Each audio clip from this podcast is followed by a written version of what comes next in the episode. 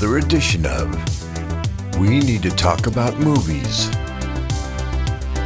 Brought to you by Banterflix.com. And now, here's your host, Jim McLean.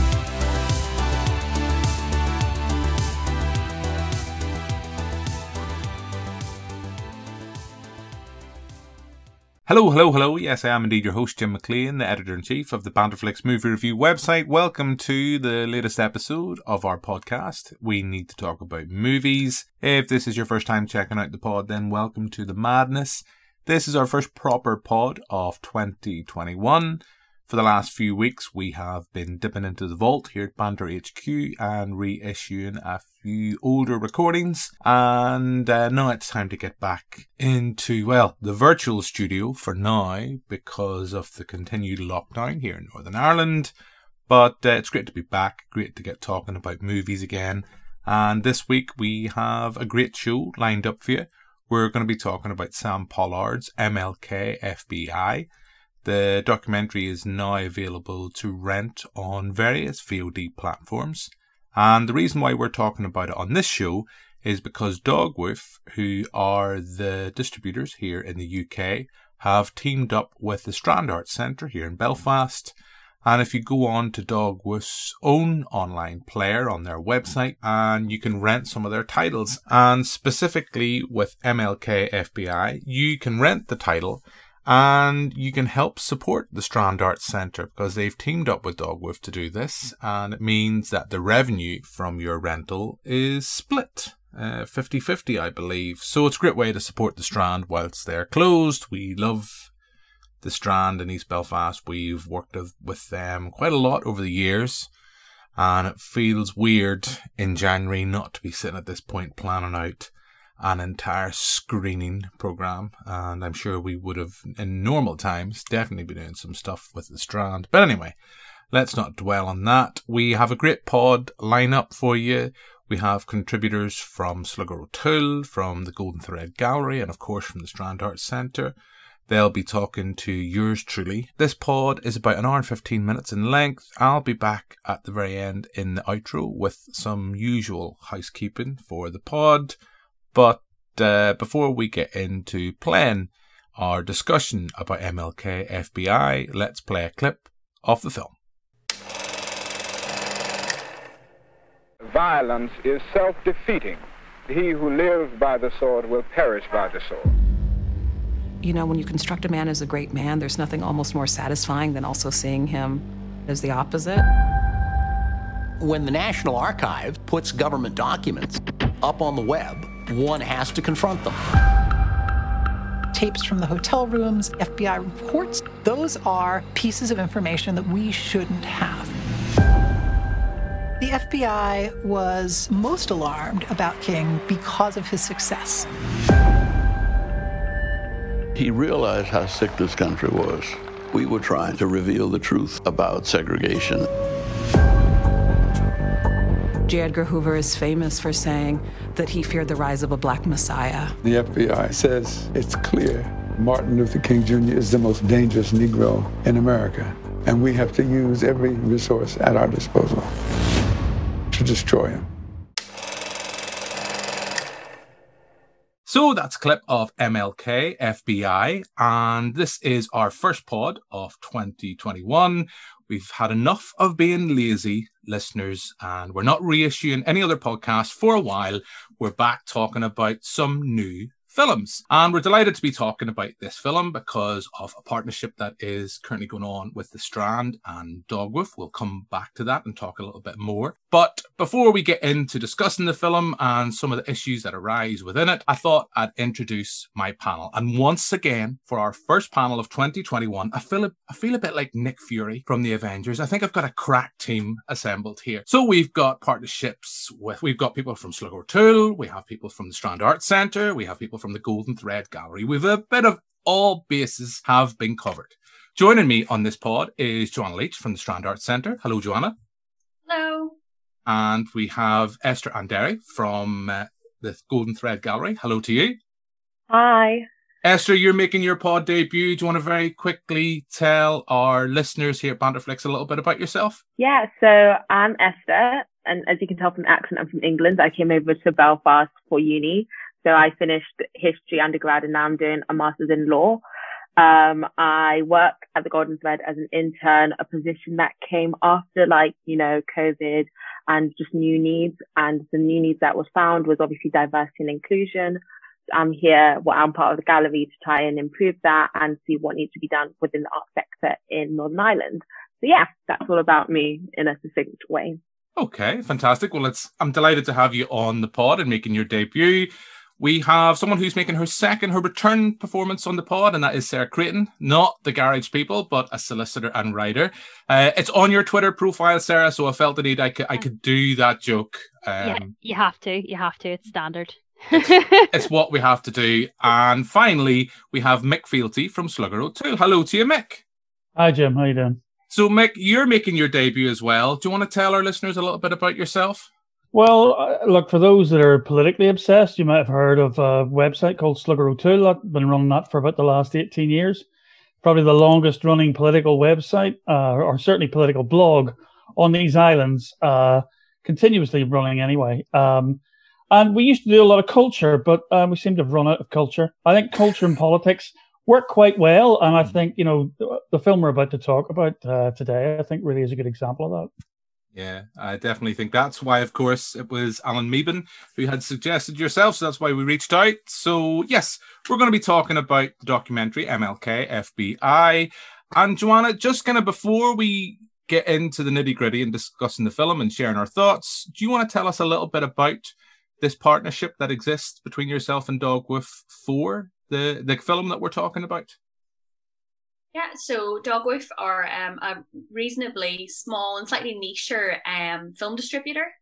Um, we've worked with them over uh, the last couple of years, obviously doing physical film screenings, which we're not allowed to do anymore. So uh, we have a couple of distributors like Dogwoof have set up their websites to kind of have their own uh, video player that you can watch their films on. So you can go on now and you can watch I Am Greta or other previous films that they've released, and you just pay like similar if you were paying something onto Amazon.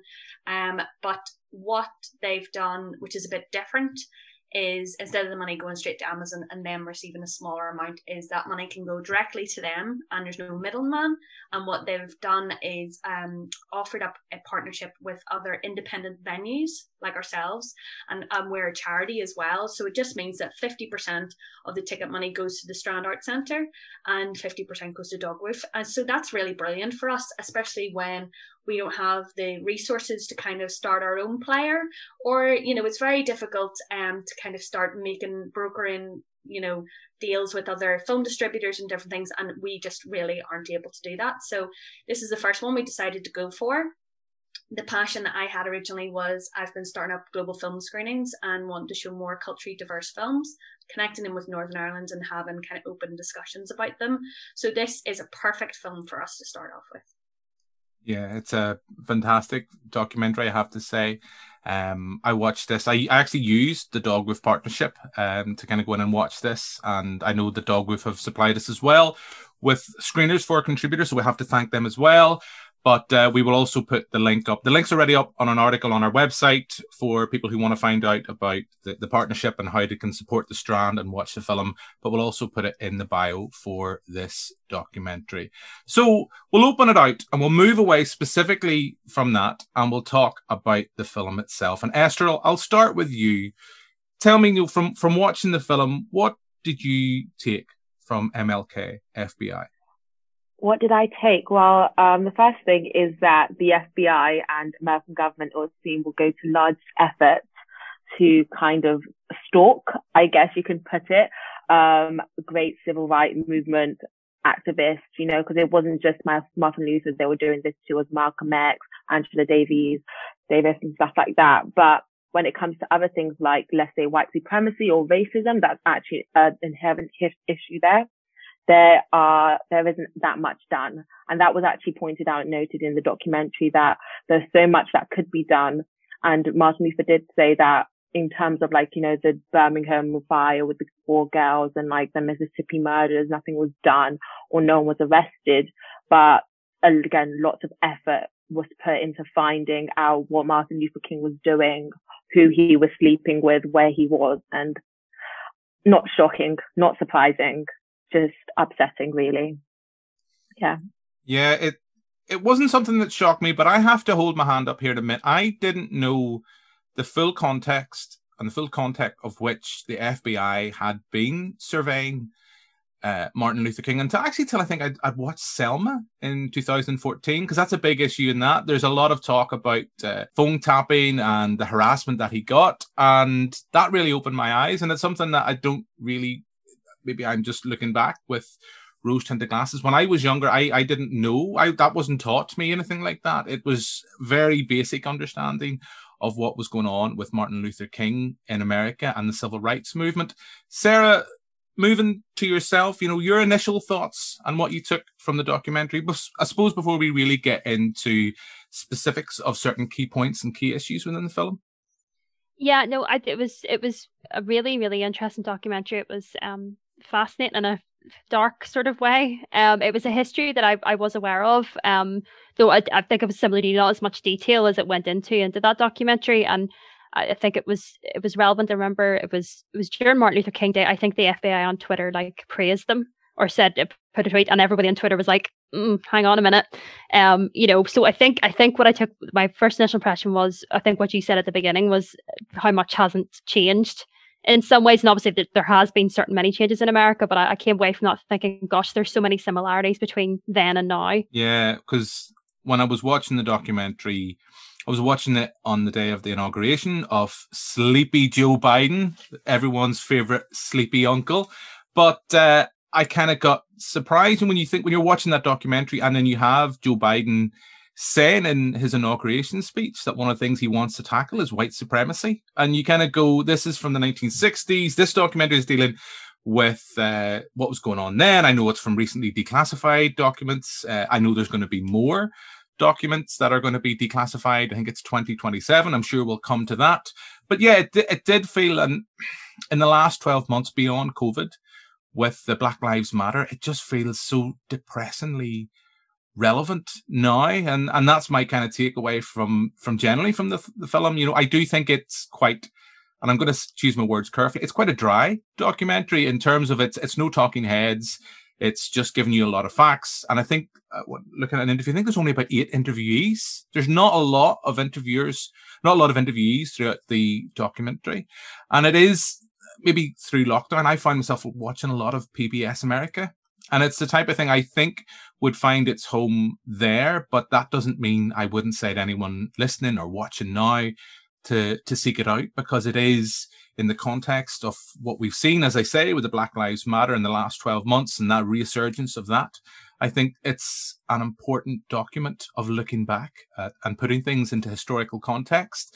That's enough of me rambling. Mick, I'll come to you. And as I say, before we go into the specifics of mm. of kind of the certain key things within the documentary, your initial thoughts and and what you took away from it. You know, were well, you were you familiar with with what was going on with Martin Luther King going into the documentary?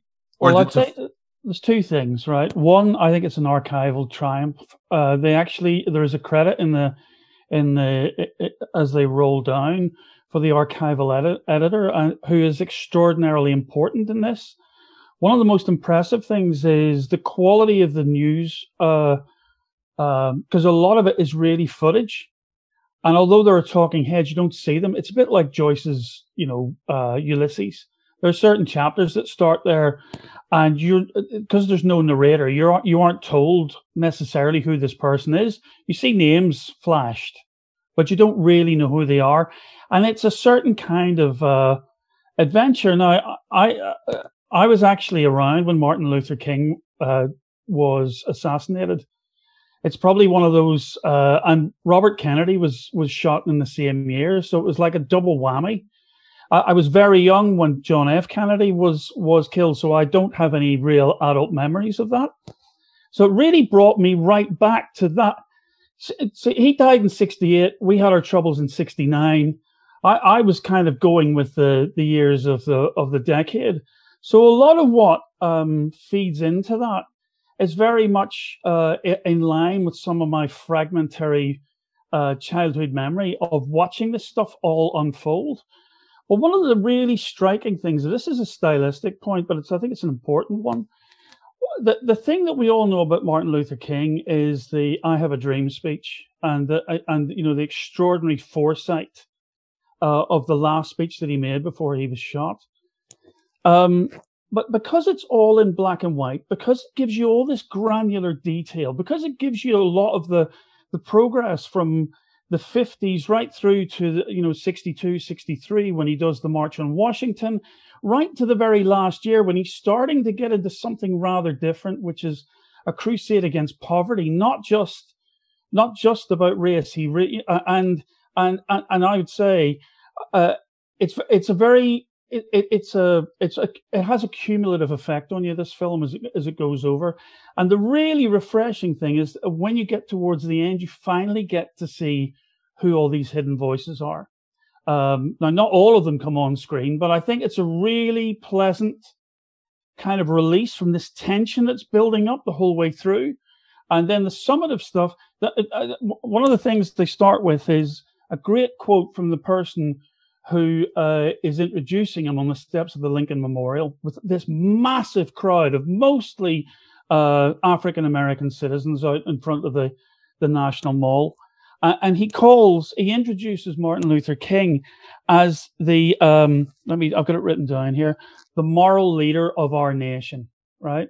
And, and there's just something very epic about that. But morality it's almost a morality tale that's going on here. And I think they use some of the fragmentary document from documents from the FBI, which are mostly fished out through, uh, you know, kind of individual inquiries, to really talk about the moral ambiguity around leadership, but the power of that moral leadership too. So I, I thought it was very, I thought it was very moving, not least because it took me right back to uh, the, the, those days of just watching from Hollywood, you know, as a kid uh, and watching the, those black black and white pictures. So very very powerful. Yeah, I would definitely agree. You know, it's coming back to the fact that I said I watched this on the inauguration of, of Joe Biden. It's it's kind of strange when you're watching that, and I suppose you have to put in the context of the COVID stuff, and we think of the the lack of people that were there on that day, and then we see watching it that day. You're watching this documentary, and you're seeing that kind of almost kind of in the same kind of uh, same area, same kind of backdrop, and you just see, as you say, the moral leader of America. Joanna, I suppose I, I spoke to you about the Dogwoof kind of partnership and the importance the import the, the importance of that. I suppose I didn't really ask you, you know, your thoughts, your initial thoughts on on the film itself. So do you want to tell us now what you thought of MLK FBI? Yeah, I would agree with um, Mick. I do a lot of work with archive material myself um, through um, Northern Ireland Screen Digital Film Archive.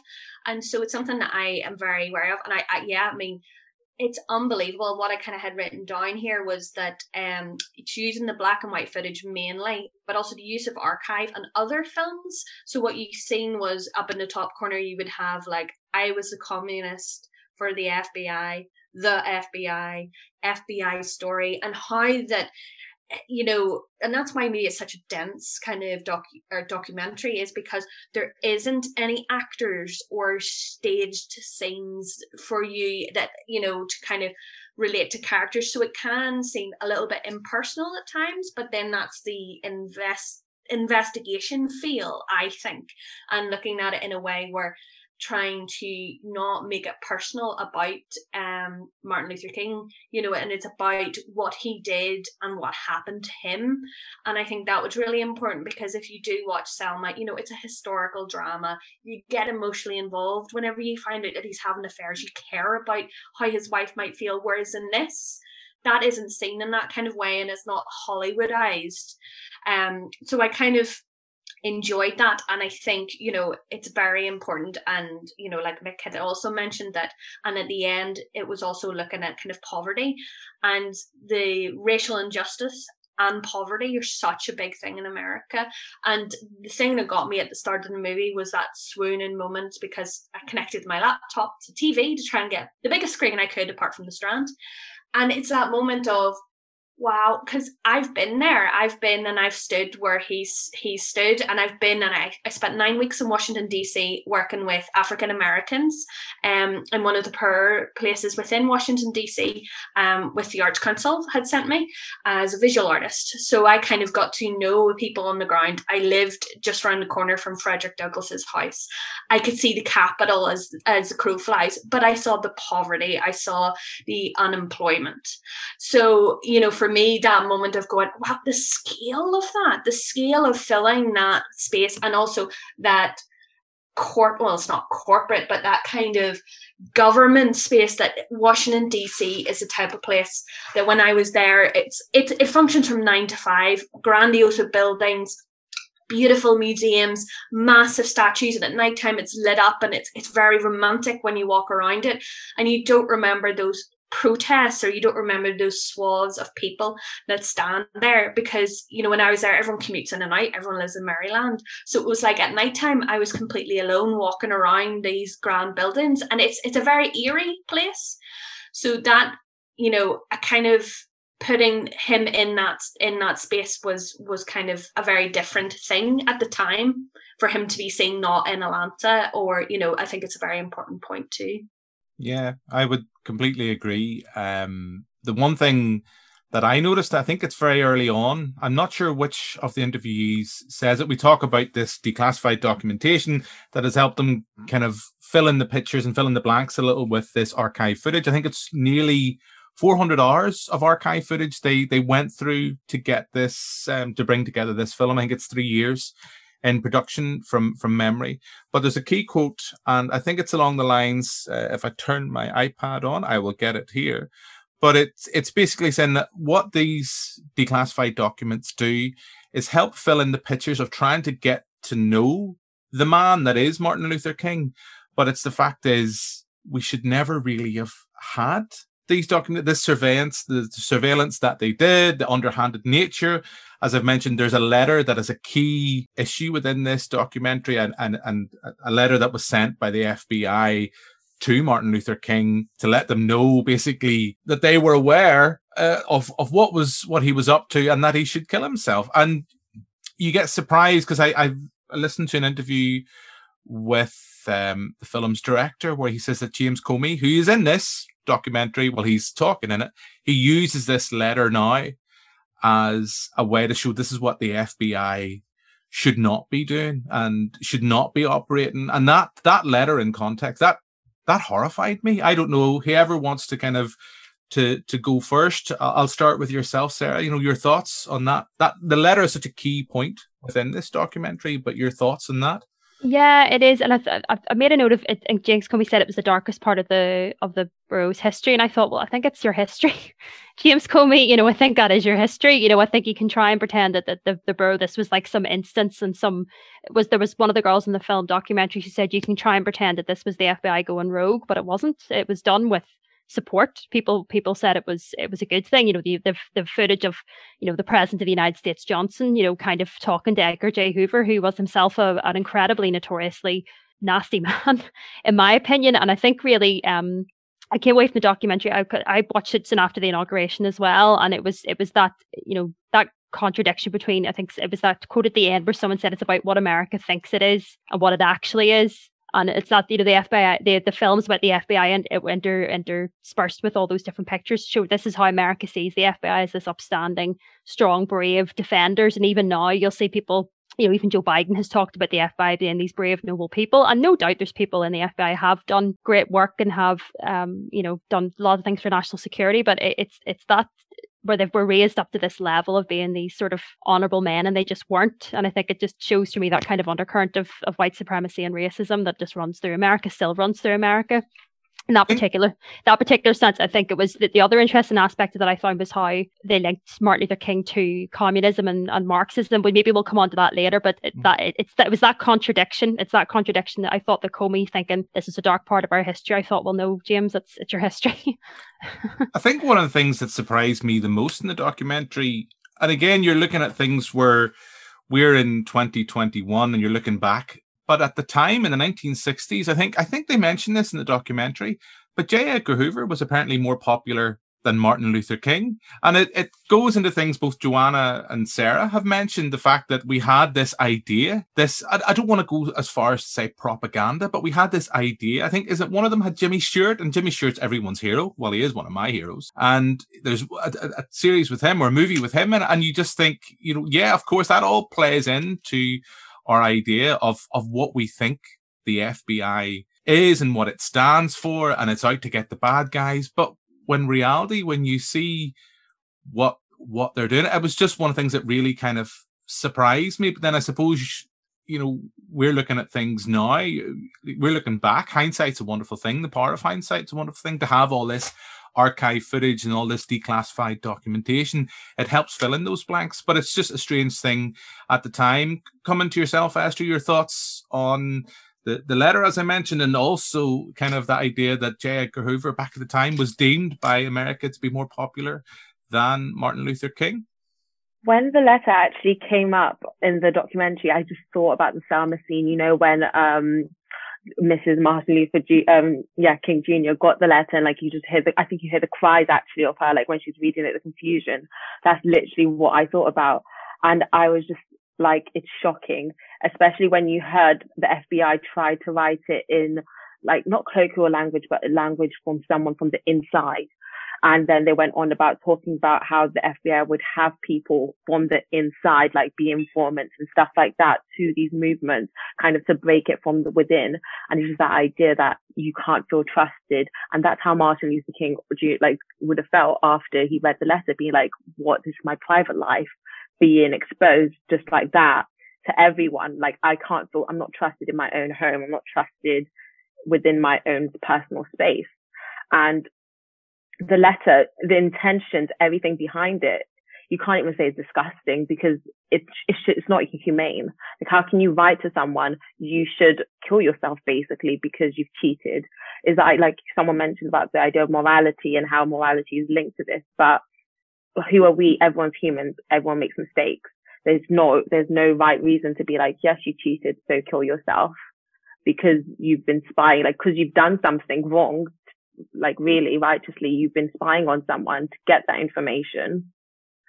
And then you tell them to kill themselves. So morally, where do you stand? Like the FBI, where do they stand within that text? If you get what I mean. Yeah, I, I get completely yeah. what you mean. It's it's just and I know I think it's James Comey as well says later on in the documentary that there's no such thing as a perfect person. I think he describes it as, and this idea. Mm-hmm. One this eh, one of the big things this documentary does kind of touch on one of those key things that's still an issue now is kind of that idea of the blurring of what is your private life and what is your public life and and that idea. I think i'm not quite sure which of the interviewers interviewees it is. They talk about you know the, the possibility that documentation will be released in 2027 when we see you know what will it reveal? And as someone said you know we know here in 2021 we knew probably in 1960 that martin luther king was not faithful. You know what, what does that diminish his power and his impact he's had on the civil rights movement? No not in any way. Mick kind of coming to you now kind of your your your thoughts in that letter? I mean was was that something again kind of you were aware of prior to the documentary? Uh if not you know what were your thoughts no i think it does a really good job of really highlighting exactly that moral ambiguity around the, the FBI. One of the things we need to remember about Hoover, and it was mentioned in the film, that was the guy who set this up. He set it up in about 1926, something like that. And I, I'm old enough to remember him retiring in the 1970s. That guy was director of the CIA for 52 years. And he had no business really going after uh, King once he, because their, their primary concern in the 50s, post the war, was communist infiltration. It was a, this was at the height of the Cold War. It was an absolute obsession. And really, they were more interested in uh, Stanley Levis or Sidney Levis, Levinson, Stanley, um, uh, who was a Jewish lawyer from New York and was acting as a consigliere, if you like, to, to King. And I think just interpreting the way the film wor- works out, really was the collaboration between King and Levison that brought this and gave it its huge scale basically calling on the United States, and, and, that's one of the power powerful moments I think of filling out the mall as uh, Joanna says, it, it, getting the nation to stand to its promise under its constitution to all its citizens. Uh, but that is exactly what scared the living daylights out of the, out of the like of of Hoover. Um, and the other thing that struck me as well is that Hoover had been for years playing the propaganda war, talking about, first of all, how the FBI had taken on gangsters, but then had it segged on to this anti communist um, conspiracy nut stuff. Uh, uh, and coming coming finally back to the letter, I think what that tells you really, and what was really quite distressing about it, was that it had an effect on King. It absolutely had an. It was there to undermine his confidence. It wasn't there seriously. It was. It was morally ambiguous, or the the wording was such that if you read it, uh, it wouldn't say "go and kill yourself," but that's certainly the message that King and his uh, his aides certainly took from it, and it clearly discombobulated uh, uh, uh him and distressed him, put huge uh, pressures on him and his family. Um, and I, and I, it was really kind of a, a, if you like, a lifting of the veil. But of course, the uh, and what was really interesting to me about the summations as it came, it was this accounting of it. It almost begs the question: Is there a great man? Can there be a great man if there is this kind of moral ambiguity going on in his personal life? And I think when you see the effects, and what's in, what I thought was really interesting, the third character, not a character, as Joanna says, it's not really a character, um, but there there are three great figures in this film. Uh, uh, uh, Martin Luther King is is the primary of them.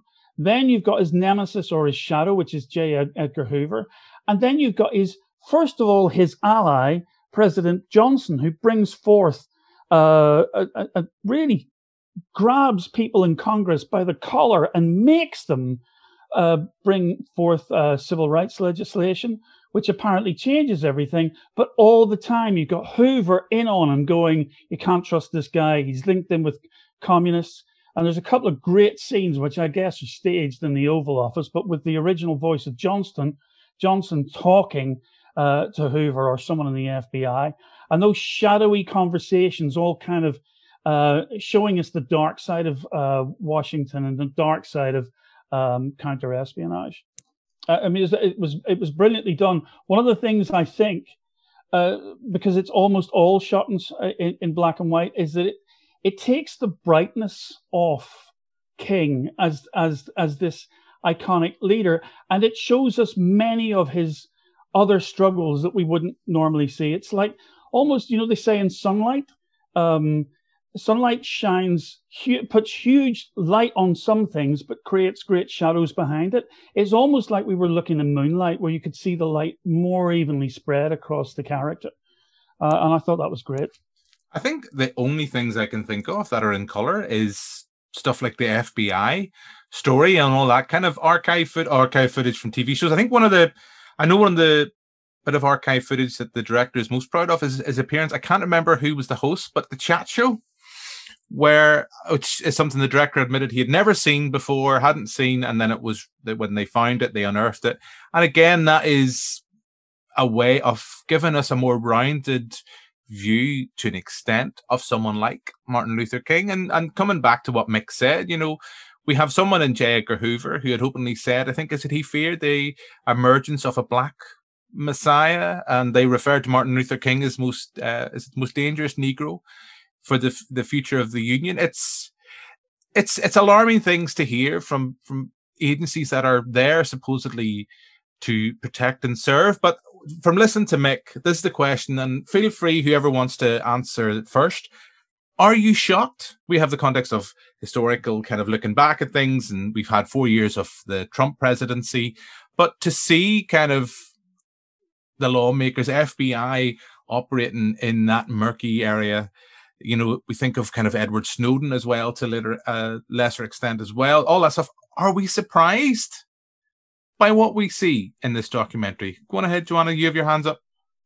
Well, it's their, it's it's a bully a bully nation. You know, you have bullies. Like whenever you know, it was like he got sent a letter to you know to you know like sh- you know shunning him and telling him to kill himself. Like this is something that should have happened in a schoolyard you know it's it's but it's on this scale where like these are people who mm, you know deal with everyone's lives and make sure that you know this nation doesn't fall apart. And this is the there are people who have other people's lives in their hands and they act in this way and that's out of fear. And it's out of fear of who he is and what he stands for and that they have no control over it like any bully does. Um and as you know mick had mentioned the time that how long hoover has been in this position in a top position within this organization. And even whenever they were saying you know that um the g-man you know propaganda like the the images of these kind of you guys shooting guns and and all this kind of stuff you know it's like how can they not see they're as bad as the people that they're trying to stop or they're trying to protect the nation from? But um you know they're they're they're smart and they're smart bullies.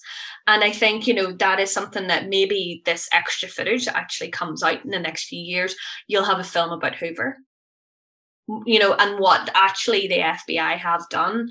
And um, that makes me not surprised about, you know, some of the behaviors. I was surprised about the letter, but again, I had seen that in Selma as well. But this time it was again with the emotion kind of re- removed and that idea of the investigation uh, made it then seem in compare in comparison to then archive footage and actual events that happened the letter then just seems so bizarre you know, just this kind of point where you went, what? What happened? How did that? How did that get past anyone? So, um, you know, and I think you know, whenever someone said that, you know, the racial order in the US, that's really all that was happening there, and that there was a fear of that, and it was that people didn't want black people to change this, and this is why Hoover was liked by more people than MLK. Mm-hmm. He was your kind of, you know, grandfather kind of figure. He's been around protecting everyone for so long. And, you know, he started the FBI to look after everyone. And if he doesn't like Martin Luther King, then of course, you know, you won't either. Like people have to kind of remember, you know, this kind of the Uncle Sam kind of way that people get sucked in. And that's the same thing with people getting obsessed with America being great again, like with Trump. So it's this kind of, you know, way of, uh, yeah, I don't know. I'm rambling now, but no, you're fine because you know I, it it did. You know, when you when you talk like that, and when you hear kind of the way that they they no other way of putting it, kind of they sold the FBI and its image, you you don't get surprised you sadly don't get surprised when you see that there's support for people like Donald Trump, and that that's a bit of a leap, I know, but um, it's just when you look back at things, you, look, you come back to that point I said at the start of this recording. It's it's sad how things that you think from the 1960s should be no longer relevant issues, no should no longer be things for aspiration or anything like that that they're still issues they're still as relevant now as they were back then it does it does depress you. And, you know, one of the things, now, this is the one thing I will say that I would have liked to have seen more of in the documentary, or even a, a documentary in its own right. And we've, we here in Northern Ireland, we've had a history of informers and things like that. But one of the things I was most surprised at is the, the amount of people within King's inner circle that were FBI informers. Like the photographer that they said was there from almost the start from that civil rights movement had taken so many of these iconic photos. That's that genuinely surprised me.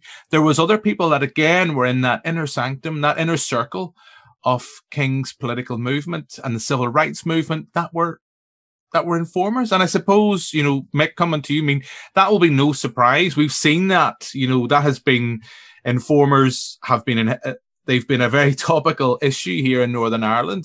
But uh, that was one thing that I found really surprising in this documentary. That I maybe, if I was to criticize slightly, I'd say I would I would want to see more about that, or even as I say, a documentary on its own about that story. Yeah, I think there's potential in that, but you know, it is a standard operating procedure in the way generally that you get in informers to find some compromising information about them. I mean, anybody wants to see some interesting, an interesting account of some of the uh, compromising behaviors in the Vatican at the moment should get themselves a copy of the London Review of Books this month, uh, where ta- Colm Tóibín has written, written an amazing uh, account of what goes on in there. Anywhere where there are secrets kept, there are huge vulnerabilities to informers, particularly to federal agencies in the US who have, you know, uh, huge deep pockets, and the same with the Secret Service over here, you know, MI5, MI6. So I think that's just, for me, that's just part of the deep landscape. Uh, the, the deeper question that I think this question really throws at, and this is something I hadn't really realized because obviously I was, as a kid, kind of almost traumatized by the news of Martin Luther King's shooting at the time. So I hadn't really thought about what it was he was doing and how it was different from what he'd done earlier on before. But he was trying to lead a thing called um, uh, the Poor People's Campaign, you know, and and and uh, there are snatches in the film that talk about it was about trying to um, address the issues of the poor on, and the disinherited. And he specifically talked about African Americans, Native Americans, and poor Appalachian whites. And it seems to me, you know, what you've got there is King really not that interested in race per se, but in inequality, lack of opportunity for people kind of to punch up uh, in a, in a in a republic which, which was that, that holds all men equal uh, and, and, is still struggling to hold that promise. That's why, in a sense, um, African Americans are still in many places like Massachusetts, Boston. You know, a, there was an interesting um, report from the Boston Reserve Bank just talking about how few assets African Americans in Boston have compared to uh, uh, the, the, average. And you compare that to places like Atlanta in Georgia, where there's a critical mass of African American business owners who who have no problem employing other people who like them. And this is the thing that really struck me about the G-men is they were able to say there was an archetype because uh, um, Hoover had an idea what what a G-man looked like. He had to have been some kind of a sportsman, an athlete. Generally, they were over five foot tall. They were nearly always male, and all uh, and, and in every single case white. So there was no and and the and the mocking. One of the reasons why they knew is the letter was a fake because it was some white G man trying trying to get what he thought the how black people they would uh, would send a threatening letter and and you know badly failing so to speak. Um, so th- th- there's something there about the he, he his instinct I think, was the, for the fight for inequality, not just for African Americans, but for everyone that he saw down, down downtrodden within within the federal state. And for me, that's an epic story. You know, the the footnote about uh, the informers and all the rest of it. Well, we now know certainly from our experiences in Northern Ireland that that's how it's worked. That Denis Donaldson is a classic case of someone who's compromised, and then is is uh, the state is then fully open to uh, taking them in and pulling them in. And we've seen at least hints that I'm not, I'm not sure we, in our lifetimes we're ever going to see the bo- books on Northern Ireland fully open on that score in quite the way. You realize, you know, freedom of information, a lot of this stuff has come through that. The Americans have had freedom of information, whatever their shortcomings as a society, they've had it for nearly 50 years. We've, we've had it for about 20, and we're still finding government departments that won't even tell us really did, uh, you know, relatively uncontroversial detail in case it embarrasses the minister or the as the OFM DFM civil civil servants uh, once laughingly said, if we give you this detail, the minister might not get re-elected. so whatever we think about American standards, our own standards are probably uh, a long way short in in in that respect. Yeah, we'll not throw stones if we're in glass houses. We'll definitely go for that. And and just kind of, I think it was Joanna, you mentioned it, and just listening to Mick. And I don't want to be sensationalist in that way, but when we talk about what Hoover had and his vision he had for the G Men, does it not in any way remind you of Hitler and the Hitler Youth and that idea of that vision of kind of what someone should be and what he wants and what he wanted it to represent? Again, I'm not trying to be sensationalist for sensationalist's sake, but there's an undeniable kind of similarity and kind of of of that approach on trying to sell of what he thinks the youth and what he thinks a, a G man should be. Um, that's just me moving away, coming back to yourself, Esther. We talked there about the freedom of information and the fact that they, we will see more information potentially released. We're not 100% certain it should be released in 2027. Is that something that your, your general thoughts on, on whether, well, I suppose, a real argument on whether it should be released or not, but what would that interest you to know that little bit more, that further details about things that we're talking about here and now? I think I want it to be released because it's like, you know, it's part of history. You can't hide it. Um, it's what's happened. I think the main issue is about how it would change the perception of Martin Luther King. That was what was all the, um, people who were interviewed, the interviewees, that's what they kind of came towards. And from actually just going online and seeing everyone's perception as well, it's how it, people are going to see him. It's a decisive thing. I think cheating is something very interesting because there are lots of people saying that, oh, if he's not loyal in his marriage, he's not going to be a loyal person or he's not like, you know, someone to be trusted. And I'm just like, does it make a difference? You need to separate the art from the artist. I know that's like such, uh, kind of infamous like saying, but him cheating has nothing to do with what he did for the civil rights movement. Him cheating has nothing to do with his ideologies or his policies him cheating has nothing to do with anything. But having that information, it would just muddy up his character a little bit more. And it's, is this a fact that would do you want that to happen? Because there's going to be a huge gen, like another generation coming up being like, oh, you shouldn't glorify this man because he did this or because they found this, like, you know, the rape, the rape accusation, the, um, orgy, like accusations and stuff like that. That definitely would muddy up a man because I think as humans, we like to feel like we are superior, not superior, but like morally superior to others being like, oh no, we won't do that. Or we don't want to see someone that we care about do that.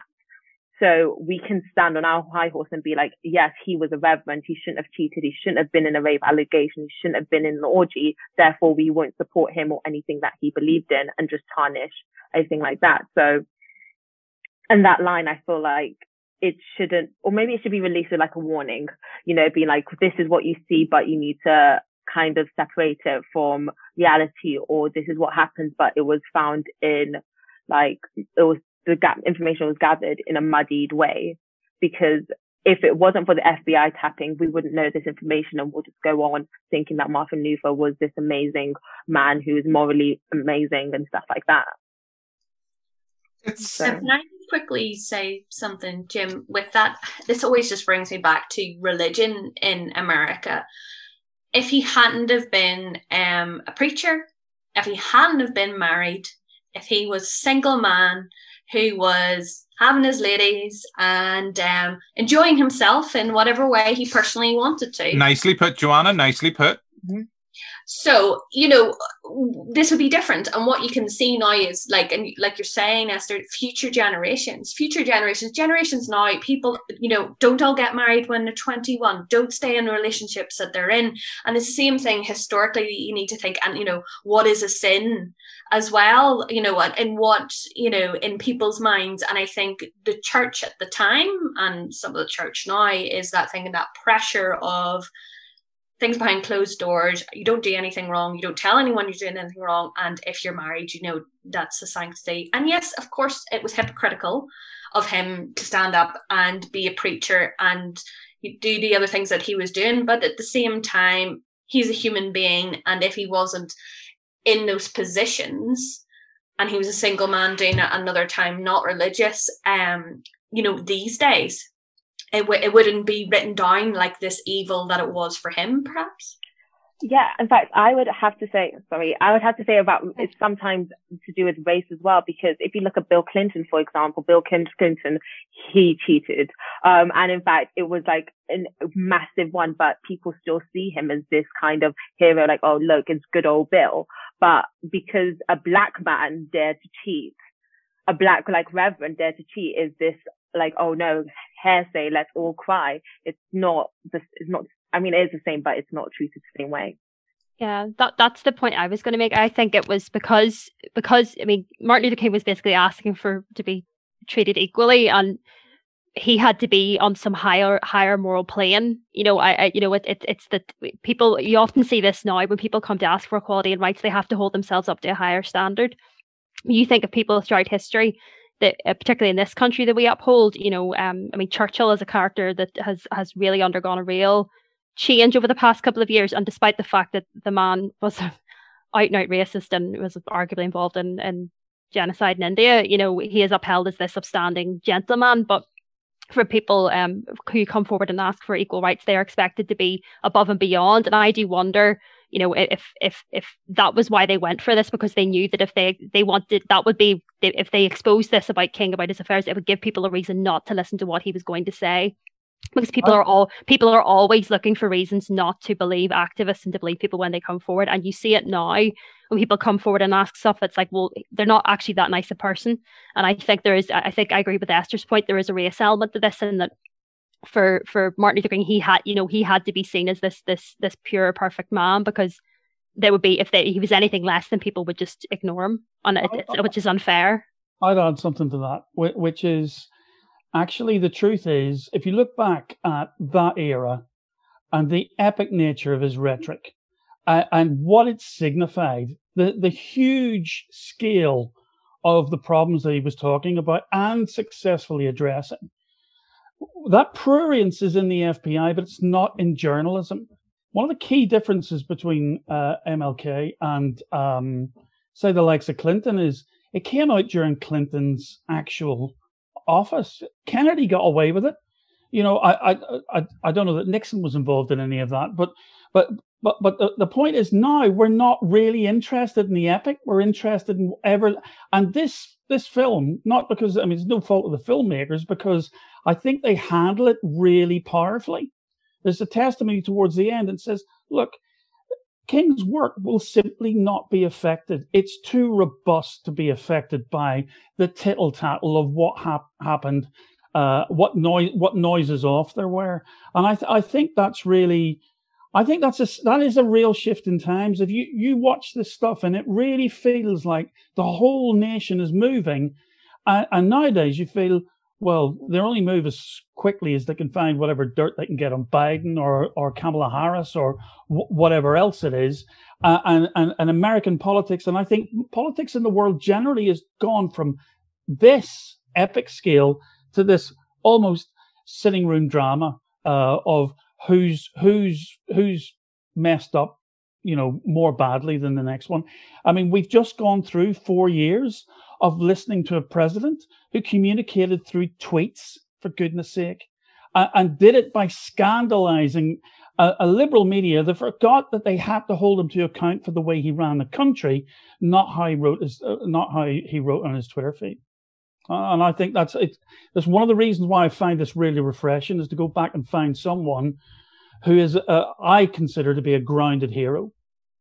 Yeah, I would, I would completely agree, Mick. It's, it's the idea and I'll I'll go around the panel. I'll start with you, Joanna, whatever way I'm looking at in my script. I mean, this doesn't the fact that Dr. Martin Luther King was an adulterer. Like one of the things they talk about in the documentary is that the notes the FBI had. We talked about that orgy. It was audio recordings, but yet they somehow scribbled down he looked and smiled. I don't know how you can kind of see video from audio, but maybe more will be revealed on that.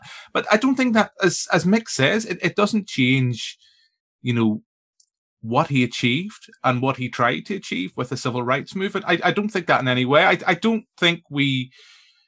I suppose it's this danger of do we want our heroes to be squeaky clean? Do we want these people to be, you know, as as James Comey said, these perfect people? I, I don't think that. I think it dehumanizes the man, and it but it does not in any way take away from his achievements. You know, for you, does it take away from from from these kind of revelations that aren't revelations. They're things I, I knew of before the doc watching the documentary, but they don't change my thoughts on the man himself. No, it doesn't done anyone in any high power situation, and even like within the church itself, the the hierarchy within the church, those a lot of priests and preachers are targeted by other people as this kind of oh my goodness sister this wonderful people and they have almost people that can worship them. And so if you're a man in his position you're having a really hard time you're stressing out about something and you have i'm not saying women throwing themselves at him but these people who idolize him and will go do anything for them you can get into situations where that kind of worship level boundaries get crossed and that is like throughout all of the church this happens all the time. And i think as well you know i'm not like making excuses for him but you know in selma you get to see a bit more of like you know the struggles that he's going through the emotions he's going through him as a person. And you know i don't think he can judge you know just things that people do you know it, it doesn't take away from anything that that he had done. And i think you know i'm not sitting here you know in a court about uh, you know his wife wanting to get divorced by him. You know it's you know and that's why i was talking about kind of these, these rules in society and that's why i'm going back to if he had been a single man things would have been different. Um and so yeah it doesn't take away with what he's done but what blows me away is that i'm sitting here i'm 35 years old. What have i done you know, this guy was 38 years old, and, there's such a short period of time out of that, not for his entire 34 years, um, 38 years. Um, the stuff that he was able to do and what he was able to achieve. He was also in the right place at the right time and you know and i think him actually being a preacher really um prepared him for being a public speaker and prepared him for being who he was and being strong. And also he would have had more followers because of his religion. So at the time it probably worked very well for him in the position that he was in. And i think that's why he was kind of able to get to that point. And what you see now like if you think of the couple of years that he changed civil rights movement. Like imagine the poor people's um campaign if he had been able to continue that, if he had been still alive, what else he would have been able to do at the time. But what you find is then when he was cut in his prime, eh, that was a massive thing for for all people of all nations that weren't white. You know, that was a point where things went back to then being that kind of ruling um, of white people and of different people who don't listen to the civil rights movement, don't think about other people, and things are left to the point that they are now. If someone stands up and tries to be an MLK today, it'll be so much harder for them as an individual to be able to make as big a difference at this time because again you know there's so much going on. And even when mick was talking about you know twitter and you know social media and things like that. But i just i just wonder you know what else he could have done if he he hadn't have died at that right time at that right moment where in, injustice was so rife. Whereas now injustice has just always been there and it's just in the carpet and it's just in america that's what's kind of there. Whereas this could have been so so much more of a a big thing, you know.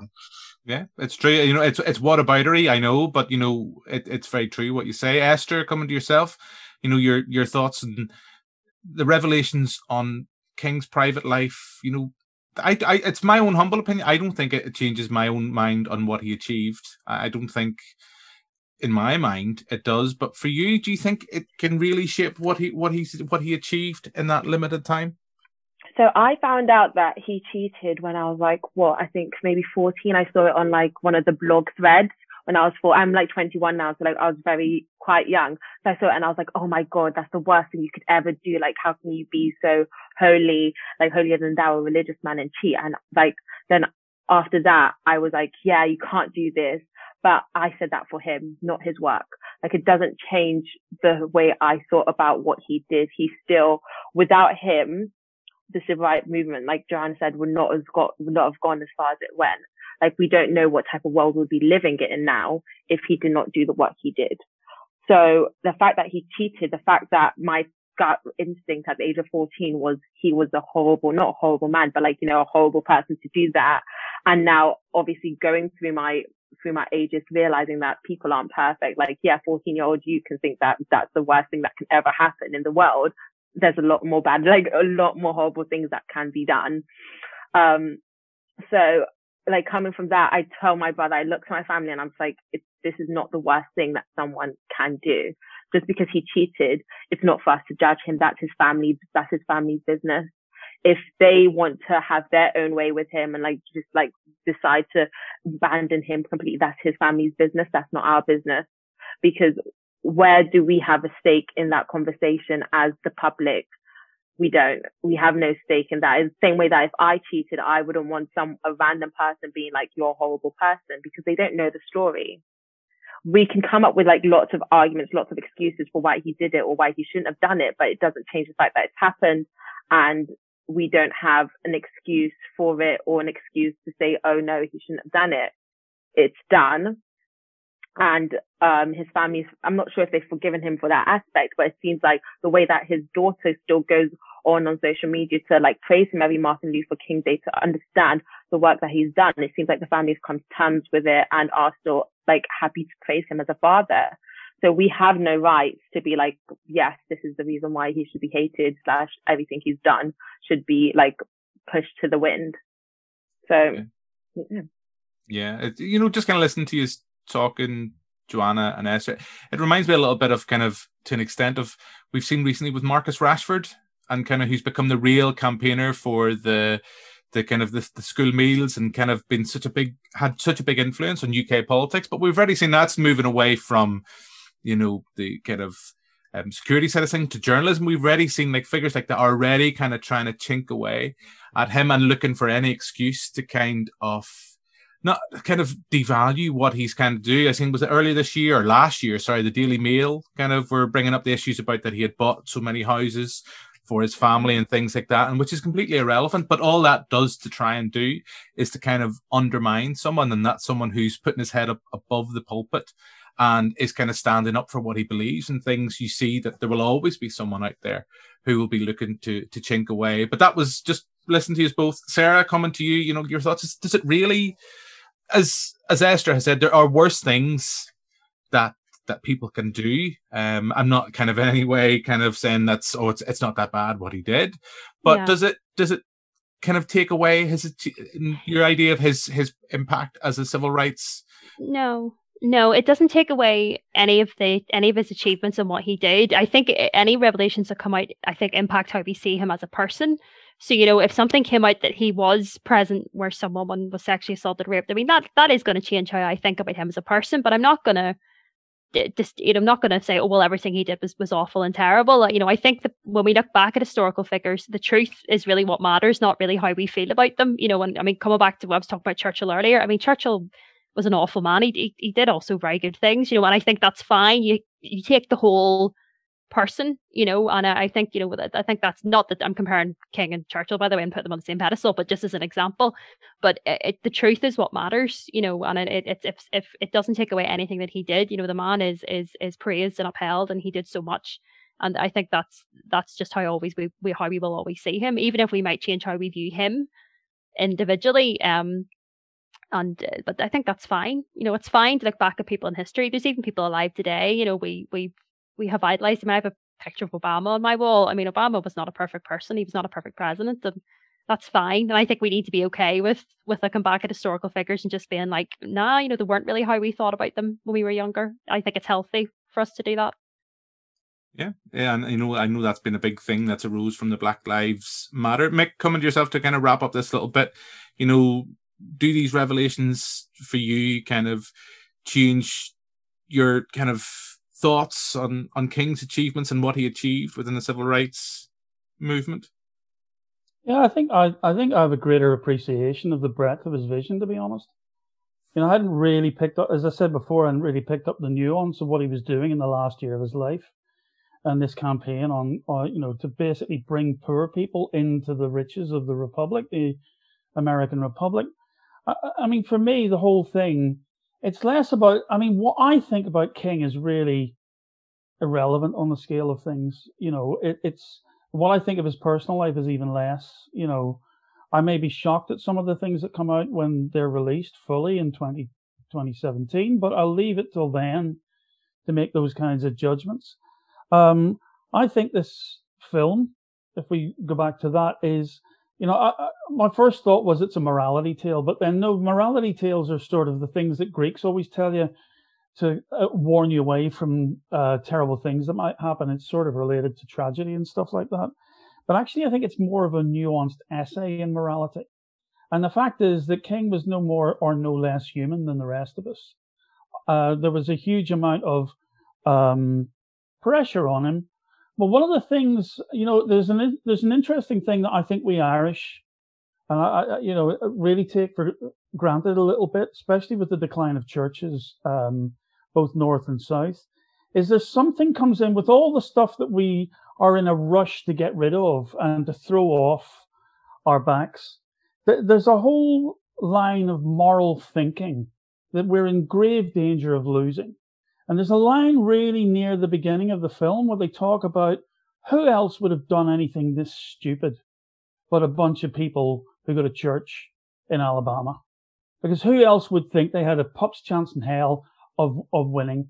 And there's a point where one of his, uh, one of his confidants says, he warned us that we were mad to take this fight on. And yet we did it because we had moral vision or it, he, he referenced again the word moral and it comes up time and time and time again through this film. And, the, uh, uh, and it's moral vision or the ability to see the world as it might be rather than just keep on accepting it the way it is. Marcus Rashford, I think, is a good point, not just because, you know, it, it, he's, he's, um, because of his race, but because of the moral stand. What, what Rashford has done is what King did was to make visible the otherwise invisible. The, the, the, the people who are basically having to take it uh, as the rest of us make all our decisions in absence of any real knowledge of what they're going through. And, and I think, you know, and it's an easy point to make that he has maybe more than one house, but he said Premier. I mean, the problem there is the Premiership football thing. It's, says nothing to do with Rashford. Um, but because he has, and you know, because he has that opportunity to pick that fight, not just once but twice already, and win against a, you know, a, a political class that no longer seems to recognize that morality is a thing they have to reckon with. Um, I think that's. I, I, think King is a really powerful story, and um, and all the better for us seeing it in this moonlight with the light and the dark more evenly spread than just the charisma of a great man. Yeah, completely agree. You know, we've been talking for just over an hour. Um, I think we're all very positive about the documentary. As we said, you can get that through links and you can help support the Strand. I would say this kind of as we start to bring things to a close. I mean, is anything else that anybody really feels that they want to discuss or anything we haven't really mentioned at this point or is there anything like for me i have a few suggestions for for further viewing. I would always suggest they're pretty straightforward kind of suggestions. And if anybody even wants to kind of bring anything in kind of a contemporary kind of context and the revelation of what this documentary is talking about and putting it into now in in 2021 can i can i just go in first? I think it was just a couple of quickly things. I think for me the the one when i was talking earlier about the similarities was the link between how they linked communism to the civil rights movement. And they they're doing that now with Black Lives Matter. They're saying, oh, it's a Marxist cultural Marxism and all this nonsense. And I think it it, it there's an interest there that you can tie that into absolutely in America as to how leftist ideas and socialist ideas have been seen in America for a very long time, um, and how they've they've always had this very weird obsession with communism and obviously it comes from the cold war but i think it goes deeper than that. It's very much about um, that king what king wanted to do was to, to shake the foundations of america and what it was. He was anti-capitalist himself and that was a threat and that was part of the reason why um, he um, was challenged so much. So that was one thing. And i also just think uh, we were talking about um, how king is perceived. I also think how king is perceived has changed anyway. Like you get people quoting Martin Luther King now to use, and they use him to go against the Black Lives Matter protesters they kind of said, oh, they're the same. But King was, you know, King was shot and killed, and, and he was he, the same things that are fired at the Black Lives Matter protesters is, is, was fired at King as well.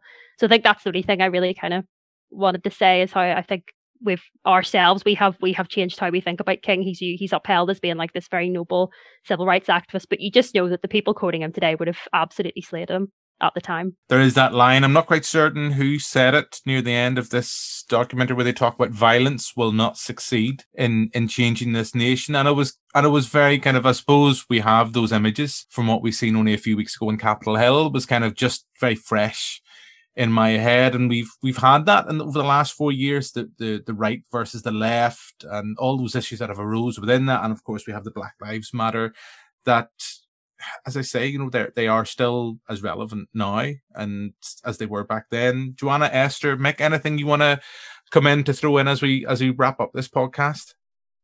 Yeah, I just had one. Is this to follow on on the point that about if a white person did this or if a white man? were in the same position as Martin Luther King, how they wouldn't get as much, not grief, but basically grief. But because um, the documentary actually rightfully pointed out the idea of sexuality and black men, particularly how it's like changed throughout the ages. Um, you know, not even changed how it's perceived throughout ages. And I think that that is so relevant to today uh, worldwide. It's like an issue for black men to become this hypersexualized being that everyone sees them as. They see them as this like predator basically. And that's why people were very uncomfortable with the idea that King was um, having different extramarital relationships. The idea that him in an orgy or like, you know, being so vulgar in a rape, the rape accusation, like it resonated and hit home. And I think it would hit home even to black families, not because, um, in the documentary, I think what we got was white outrage in the sense that it was the white woman thinking that, oh yeah, when um, Hoover sent out the um, kind of newspaper article about him being a notorious liar. It was, you normally get the white voices saying that he's too smart. I never liked him. I didn't trust him. But the idea of sexualization and like this predator has been ingrained within the society, well, like black society and white society to death, to fear the predator white, black men, sorry.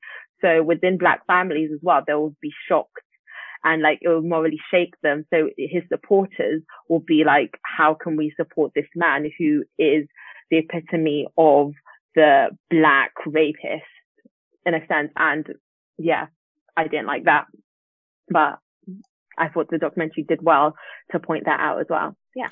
Yeah, I think that also plays into you see, and the documentary touches on it as well. Portrayals in the birth of the na- birth of a nation, yeah. you know that's all things that, that, that I suppose comes from that. Joanna, Mick, anything you want to throw in at this point as we bring things to a conclusion?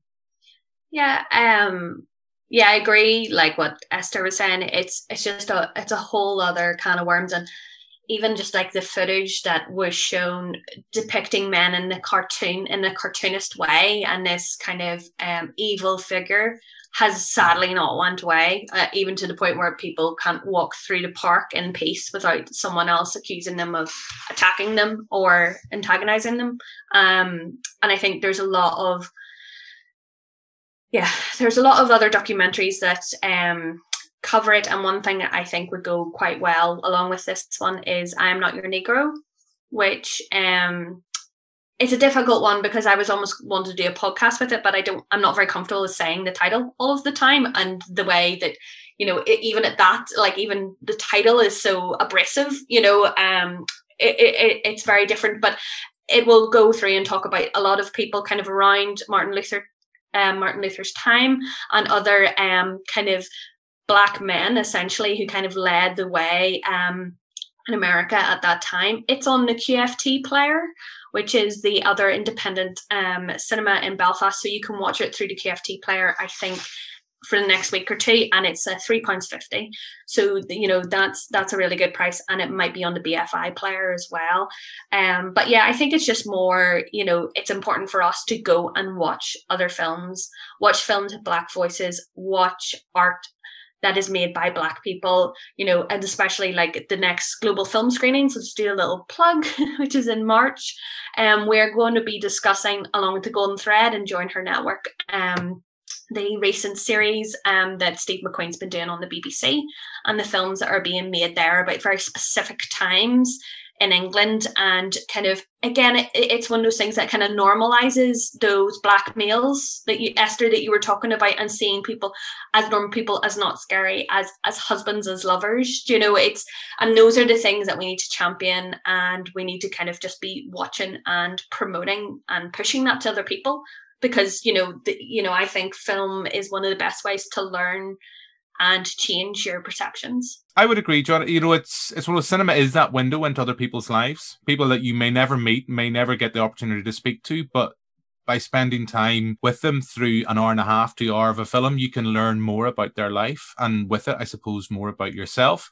Um, like the documentary that I went out and and really finally sought out last year at, at the reemergence of the Black Lives Matter was Ava DuVernay's Thirteenth which is just an absolutely fantastic documentary. And it does, it's it's it's in a way it's a gateway drug. It helps you kind of see things from somebody else's point of view.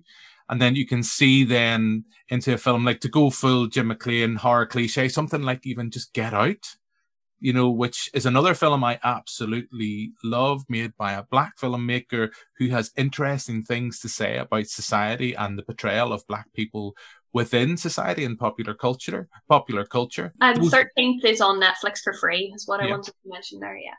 Mick, for yourself, just kind of as we bring things to a close, any kind of closing thoughts? No, I think um, in terms of learning, I think one of the reasons why this lear- that this film works is that it's it the archives, as I said at the beginning. I think mm. there's a lot of really new, fresh stuff on an old subject. Um, what do I take away from it? Well, I, I you know, I, I, I will look up some of those films that you've just mentioned. I think it's it, it I think people should be inspired. They should be inspired by it.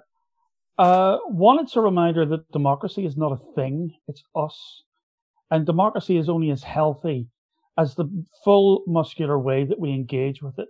And if we refuse to engage with it, then it will very, very quickly fall in to the autocrats, the hands of the autocrats, and uh, and life will simply get worse.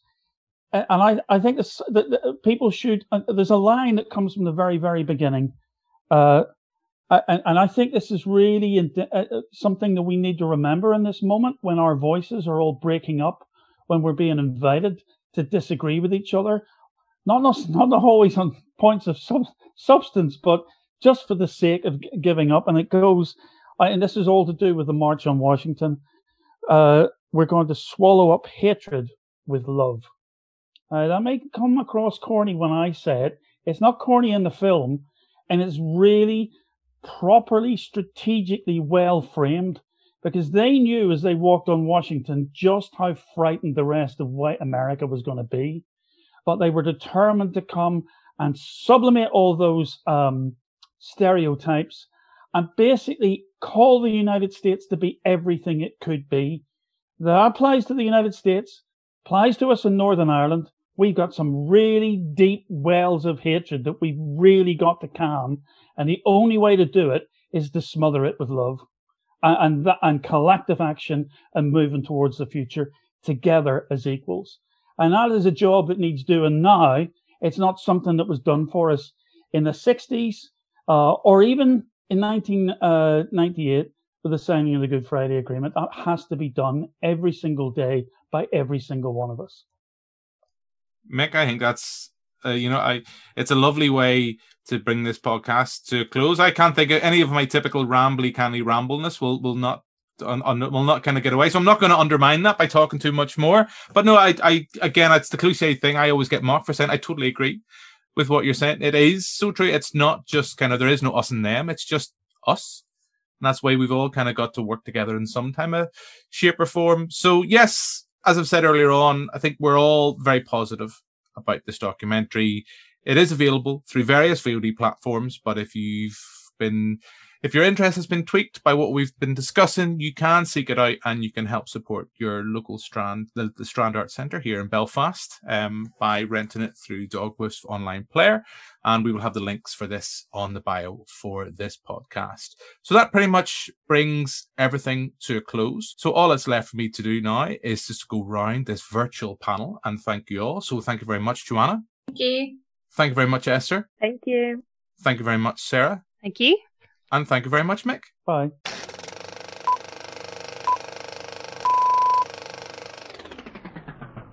So that pretty much brings this podcast to a close. Thanks to Esther, Mick, Sarah, and Joanna. I think that's everybody who took part in our virtual panel for MLK FBI. And more importantly, of course, thanks to you for listening. I hope you enjoyed this podcast. If this was your first time checking out the pod, you can find our complete back catalogue on our website at www.banterflix.com.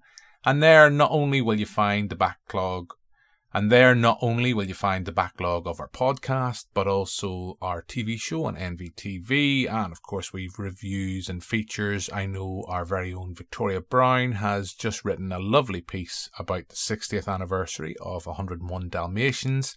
And when you're on the website, you might even want to check out our Patreon page to see some of the goodies that you can get through supporting us. And uh, that helps us carry on doing the pod, particularly in these uncertain times when we're not able to put on events right now it definitely helps. And I know we have a couple of patrons, so you know, thank you guys. You know who you are. Thank you for your support. You get your pods earlier than anybody else, and you also get some extra pods as well. So uh, it's definitely worthwhile checking out. And uh, yeah, so that's that's pretty much everything I have to do. You know, just a quick heads up. As I said at the start in my introduction, we're not going to be reissuing any old pods for a little while.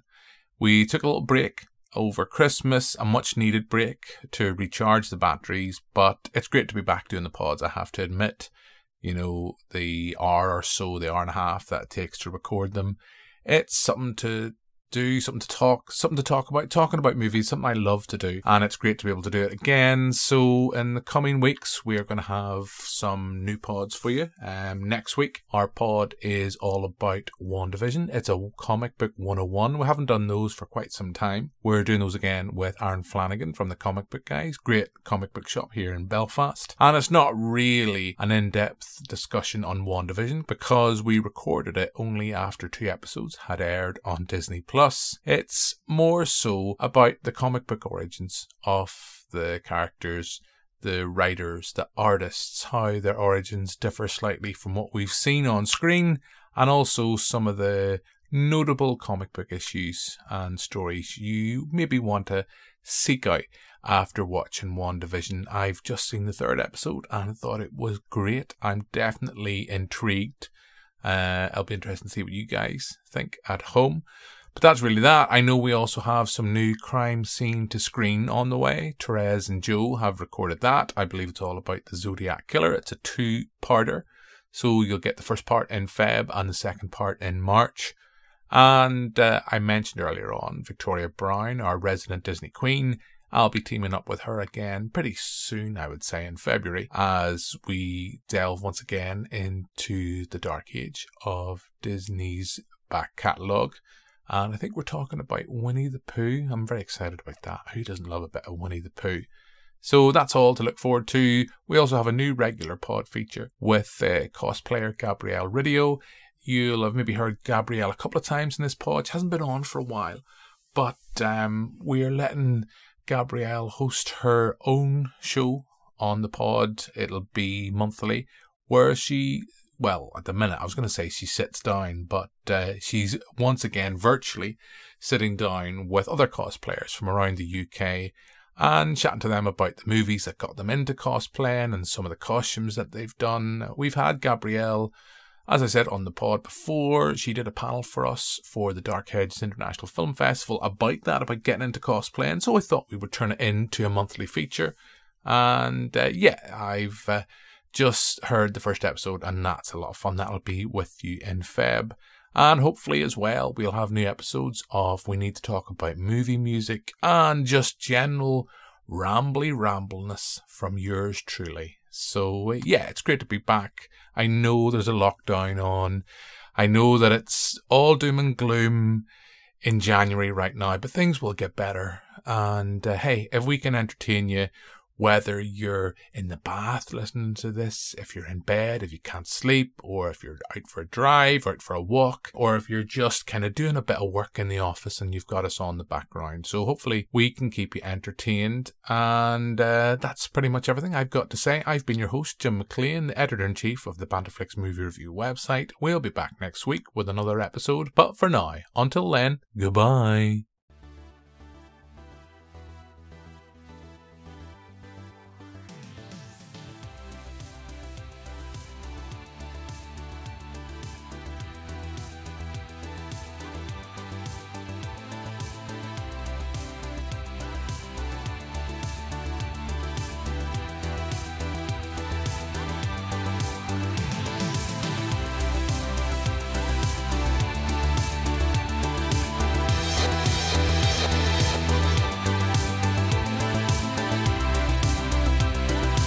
Has been We Need to Talk About Movies. Thanks for listening. For more information, visit banterflix.com. See you next time